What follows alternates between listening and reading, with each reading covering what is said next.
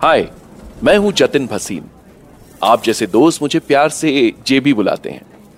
By profession I am a consultant वैसे तो मैं न्यूयॉर्क में रहता हूँ, मगर मेरा दिल आज भी इंडिया की गलियाँ नहीं छोड़ता। जरा सा खाली हुआ नहीं, मेरा दिल, मेरा दिमाग, दोनों इंडिया चले जाते हैं।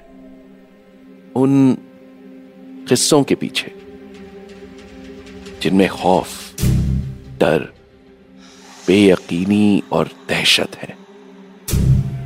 और जो कभी किसी ने किसी को सुनाए नहीं है। और मैं हर बार आपसे मिलूँगा ऐसे ही किसी नए किस्से के साथ। भूत भुलैया में।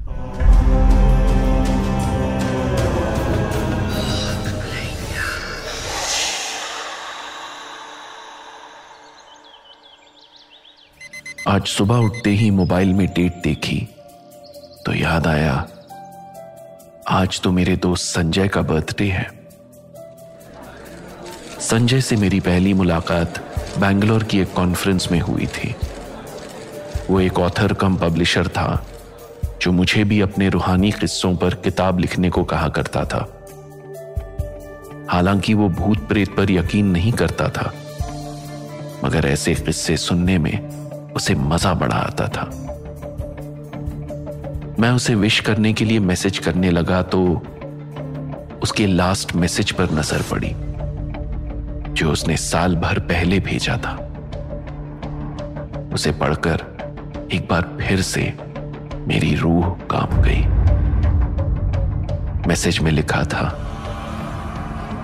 प्लीज़ हेल्प मी यार। बहुत परेशान हूँ। समझ नहीं आ रहा क्या करूँ।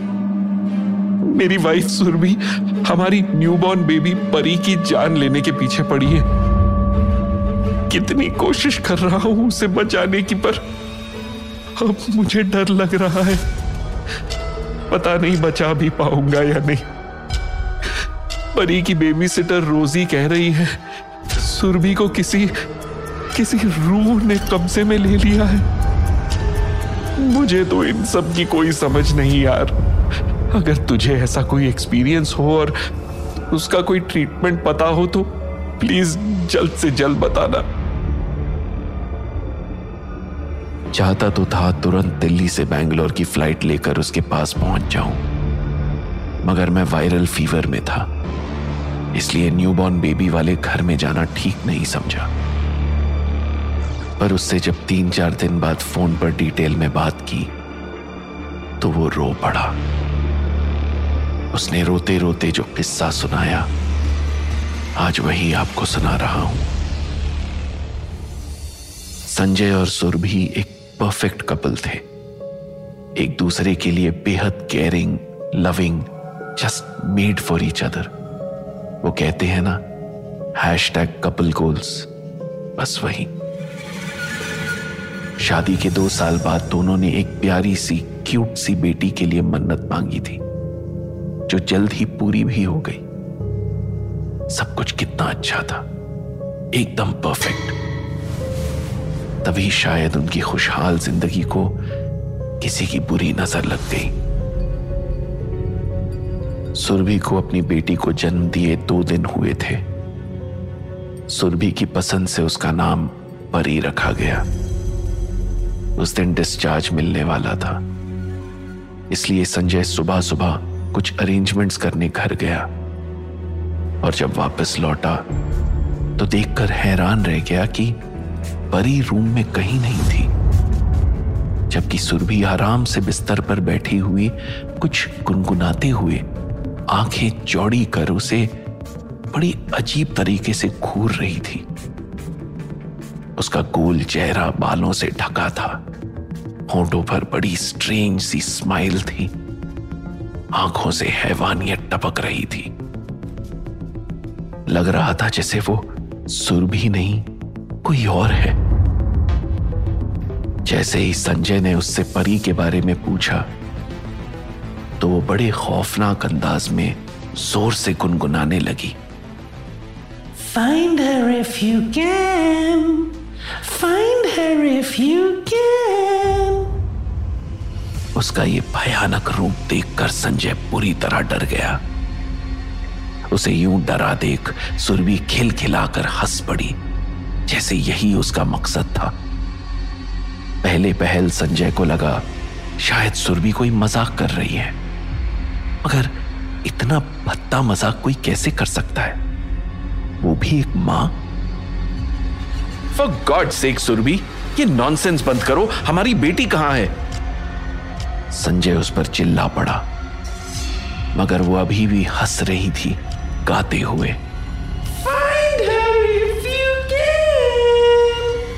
संजय पूरी तरह डर गया। उसे लगा सुरभि को शायद कोई मेंटल ट्रॉमा हुआ है। लेकिन अभी उसे दो दिन की नन्ही सी जान परी की चिंता सता रही थी। वो हॉस्पिटल स्टाफ की हेल्प लेकर उसे ढूँढने चल दिया। हॉस्पिटल में परी कहीं नहीं थी। तभी उसने रिसेप्शन पर एक बूढ़ी औरत को खड़े देखा, जो अपनी साड़ी के पल्लू में परी को लपेटे थी। उस वक्त परी के तन पर कोई दूसरा कपड़ा नहीं था। वो औरत रिसेप्शनिस्ट को बता रही थी ये बच्ची बाहर धूप में सड़क के बीचों बीच ऐसे ही बिना कपड़ों के पड़ी हुई थी। और अगर मैं इसे टाइम से ना उठाती तो वो गाड़ी के नीचे ही आने वाली थी। वो तो रिस्ट बैंड पर लिखी इंफॉर्मेशन से पता चला कि ये बच्ची इसी अस्पताल की है। इसीलिए मैं इसे यहाँ ले आई। संजय ने दौड़कर परी को गोद में ले लिया और उसे सीने से चिपकाकर फूट फूट कर रो पड़ा। उसे समझ नहीं आ रहा था कि सुबह घर जाने से पहले तक सब कुछ ठीक था। सुरभि परी को बड़े प्यार से ब्रेस्ट फ़ीड करा रही थी। उसके लिए लोरी गुनगुना रही थी। फिर अचानक उसमें ये हॉरिबल चेंजेस कहाँ से आए? दो घंटों में ऐसा क्या हो गया? परी के सेफली मिल जाने के बाद संजय को अब सुरभि की चिंता होने लगी। उसने रिसेप्शन पर किसी सीनियर डॉक्टर को सुरभि के लिए भेजने को कहा और हॉस्पिटल रूम में आ गया। मगर अब वहाँ सुरभि नहीं थी। था तो बस परी का यहाँ वहाँ बिखरा सामान और कपड़े। ओ god what the hell is this Surabhi पागलों सा क्यों बिहेव कर रही है? कहीं किसी मेडिसिन का रिएक्शन तो नहीं हुआ? डॉक्टर से बात करके ही पता चलेगा। संजय सोच ही रहा था कि बाहर अस्पताल में चीख पुकार मची। बाहर वो सब हो रहा था जिसको संजय सपने में भी इमेजिन नहीं कर सकता था। सुरभि न्यूबॉर्न बेबीज के इंटेंसिव केयर वार्ड में जाकर उनको जान से मारने की कोशिश कर रही थी। तो मेडिकल स्टाफ ने उसको कस के पकड़ा हुआ था। तो वो जानवरों की तरह गुर्राते हुए कह रही थी मेरा बच्चा नहीं बचा तो कोई नहीं बचेगा। ये सब मरेंगे। देखिए, मिस्टर संजय, आपकी वाइफ को मेंटल हॉस्पिटल शिफ्ट करना पड़ेगा। ये अपनी सेंसेस में नहीं है। सीसीटीवी से पता चला है, आपके बेबी को सड़क पर भी ये खुद ही छोड़कर आई थी। इनको जल्द से जल्द साइकाइट्रिक ट्रीटमेंट की ज़रूरत है। डॉक्टर से यह सब सुनकर संजय के डर से हाथ पैर कांपने लगे। चेहरा पसीने पसीने हो उठा। उसे कुछ समझ नहीं आ रहा था कि क्या करे। सुरभि संजय को घूरते हुए देख रही थी। और फिर वैसे ही डरावनी स्माइल देते हुए धीमे धीमे बोल रही थी। Save her if you can.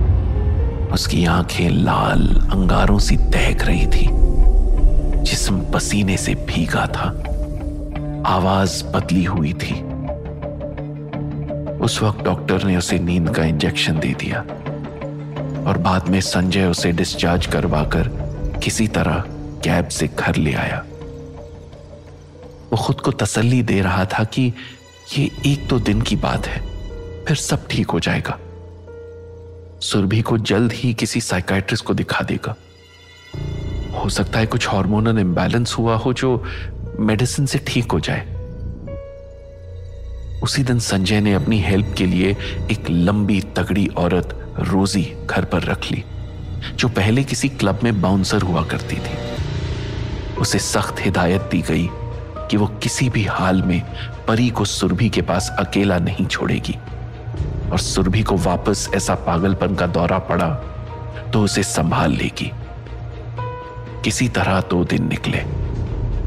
इन दो दिनों में संजय ने हर मुमकिन कोशिश की सुरभि में आए स्ट्रेंज बदलाव को जानने समझने की। साइकाइट्रिस्ट से भी कंसल्ट किया, मगर उसके सामने सुरभि बिल्कुल नॉर्मल बिहेव करती। फ़िलहाल के लिए उसे कुछ माइंड रिलैक्सेशन की मेडिसिन देकर घर में ही अंडर ऑब्जर्वेशन रखा गया था। परी की सेफ्टी के लिए उसके साथ हर वक्त या तो रोजी रहती या संजय। सुरभि को ज़्यादातर स्लीपिंग पिल्स पर रखा जाता। कल जब सुरभि थोड़े समय के लिए होश में थी तो उसे फिर वही दौरा पड़ा।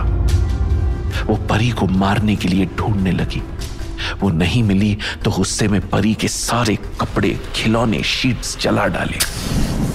उस वक्त रोजी परी को लेकर दूसरे कमरे में चली गई थी और अंदर से रूम लॉक कर लिया था। इसीलिए परी की जान बच गई। संजय सुरभि को प्यार से समझाने की कोशिश करता। ये हमारी बेटी है सुरभि। तुम क्या भूल गई? इसके लिए तुमने काल भैरव मंदिर वाले पेड़ पर मन्नत का धागा बांधा था? उसकी हर छोटी से छोटी चीज़ तुम खुद कितने प्यार से खरीद कर लाई थी। और ये ये नाम भी तो तुमने ही दिया है उसे। अब ऐसा क्या हो गया जो उस मासूम की जान के पीछे पड़ी हो? मगर सुर भी तो जैसे कुछ सुन ही नहीं रही थी। कभी पागलों की तरह हंसती, कभी बीमारों की तरह रोती। उसकी आँखें हर वक्त परी के लिए गुस्से से लाल रहती। तुम नहीं जानते, संजय। वो बच्ची एक चुड़ैल है। वो हम सबको मार डालेगी। मगर इससे पहले मैं उसे मार डालूँगी। प्लीज़, उसे मारने में मेरी मदद करो। देखो हम फिर पहले की तरह खुशी खुशी रहेंगे। प्लीज़ संजय मेरी बात मान लो। सुरभि रो रो कर गिड़गिड़ा रही थी। संजय ने उसे किसी तरह पानी में मेडिसिन मिला कर दी। तब कहीं जाकर वो शांति से सोई और सबकी जान में जान आई। रोजी कमरे से डरते डरते बाहर आई। साहब जी आई एम टेलिंग यू इन मैडम पर किसी भूत प्रेत का साया है। मेरे घर के पास वाले मंदिर के पीछे एक बाबा रहते भूत प्रेतों से निपटना आता है उन्हें। आप मैडम को उनके पास लेकर जाओ, सब ठीक हो जाएगा। रोजी संजय को बता ही रही थी कि सुरभि अचानक से चीखते हुए बाहर आई। उसने रोजी को ज़ोर से धक्का दे दिया। उसका सिर दीवार में जा लगा, सिर से पूरी तरह खून बहने लगा। वो सुरभि पर पलटवार करना चाहती थी, मगर पतली दुबली कमज़ोर सी सुरभि आज उस भारी भरकम बाउंसर पर भारी पड़ रही थी, जैसे कोई सुपर पावर आ गई थी उसके अंदर। उसने रोजी को एक हाथ से उठाकर दूर फेंक दिया। रोजी किसी तरह जान बचाकर वहाँ से भागी और फिर कभी नहीं लौटी। अगले दिन संजय ने रोजी को फ़ोन किया तो पता चला, कल रात रोजी की एक एक्सीडेंट में मौत हो गई। संजय अब हर वक्त सहमा सहमा रहता। यही डर लगा रहता कि परी को कुछ हो न जाए। उसे भी यकीन आने लगा था कि कहीं ना कहीं ये किसी भूत प्रेत का ही चक्कर है, जिसने सुरभि को अपने बस में किया हुआ है। वरना उसकी सुरभि तो एक कॉकरोच भी नहीं मार सकती थी। उस रात संजय जैसे तैसे परी को सुरभि से दूर रखने की कोशिश करता रहा। और सुरभि परी को ढूंढती रही, ये कहते हुए you are playing hide and seek with me darling it's fun for me but when I will find you I will kill you for sure वो रात जैसे कयामत की रात थी। संजय पूरी रात परी को सुरभि से बचाता रहा। उस रात सुरभि पर किसी दवा का भी असर नहीं हो रहा था। जैसे तैसे वो सुबह पाँच बजे सोई। तब संजय मौका देखकर परी को लेकर वहाँ से निकल गया। बड़ी पूछताछ करके वो रोजी के बताए हुए बाबा के पास पहुँचा। बाबा एक पुराने से लाल दीवारों वाले मंदिर के पीछे बने एक छोटे से कच्चे मकान में रहते थे, जिसकी दीवारें हवन के धुएँ से काली पड़ चुकी थी। उनके घर से चंदन की अगरबत्ती की भीनी भीनी खुशबू आ रही थी। वे बेहद बूढ़े थे। तन पर एक पुराना सफ़ेद जोगा था। लंबे सफ़ेद बालों और दाढ़ी में चेहरा छिपा हुआ था। मगर चुपनू सी चमकती आँखों से संजय को ऐसे देख रहे थे जैसे उसे पहचानते हो। परी को देखकर उन्होंने उसके सिर पर हाथ रखा और हँसते हुए बोले, कल बड़ी भारी अमावस की रात थी, पर तूने इसे बचा ही लिया। बदहवास संजय बहुत कंफ्यूजन में था। ये सब क्या है बाबा? क्या आप हमें जानते हैं? बाबा ने कुछ देर आँखें बंद की और पूछा, इसके पैदा होने से पहले किसी पेड़ पर मन्नत का धागा बांधा था? संजय को याद आया, सुरभि ने किसी से सुनकर शहर के बाहर बने काल भैरव मंदिर के किनारे वाले पीपल के पेड़ पर बेटी की ख्वाहिश में मन्नत का धागा बांधा था। जानता है, उसी पेड़ पर एक माँ की तड़पती प्यासी आत्मा रहती थी। वो और उसकी बेटी डिलीवरी के वक्त अच्छे मेडिकल ट्रीटमेंट की कमी से मर गए थे। परी वही बेटी है जो उसके साथ उसी पेड़ पर रहती थी। मगर तुम्हारी मन्नत के असर से तुम्हारी पत्नी के गर्भ में आ गई है। वो तड़पती माँ हर हाल में अपनी बेटी वापस पाना चाहती है। इसीलिए सुरभि को काबू कर परी की जान लेना चाहती है, मगर अब ले नहीं पाएगी। बाबा ने परी के सिर पर हाथ रख आँख बंद की और कुछ मंत्र पढ़े। उस वक्त वहाँ हवा में अजीब सी कंपन हुई। संजय को लगा जैसे उसके आसपास कोई और भी खड़ा है, जिसकी सांसों की आवाज़ें उसे सुनाई दे रही थी। तभी उसने महसूस किया जैसे परी का वज़न अचानक से बढ़ गया हो। परी ज़ोर ज़ोर से रोने लगी। संजय का रोम रोम डर से सिहर उठा। उसकी हार्ट बीट बढ़ गई। सिर पर अजीब सा भारीपन महसूस होने लगा। बाबा अभी भी मंत्र पढ़ रहे थे। परी के सिर पर रखा उनका हाथ पूरी तरह काँप रहा था। उसकी नीली नसें तनकर बाहर आ गई थी। लेकिन धीरे धीरे सब नॉर्मल हो गया। उगते सूरज के साथ बाबा ने आँखें खोली और सामने दरवाजे को ऐसे देखा जैसे कोई वहाँ से होकर गुजरा हो। जाओ। अब इसे कोई नुकसान नहीं पहुँचा पाएगा। ये सुनकर संजय की आँखों में खुशी के आँसू आ गए। दिल से भारी बोझ उतर गया था जैसे। परी भी चुपचाप सो गई थी। उसने बाबा को बार बार शुक्रिया कहा। अब मेरी वाइफ भी ठीक हो जाएगी ना बाबा? संजय बड़ी उम्मीदों से पूछ रहा था। मगर बाबा ने मुँह फेर लिया।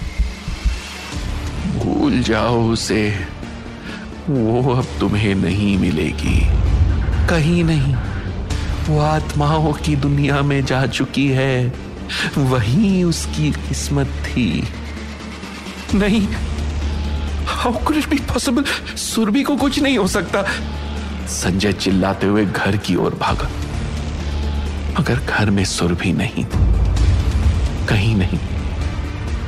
उसी मन्नत वाले पेड़ से एक आवाज़ हवाओं में गूंज रही थी। Please save me if you can मगर उस आवाज़ को सुनने वाला कोई न था।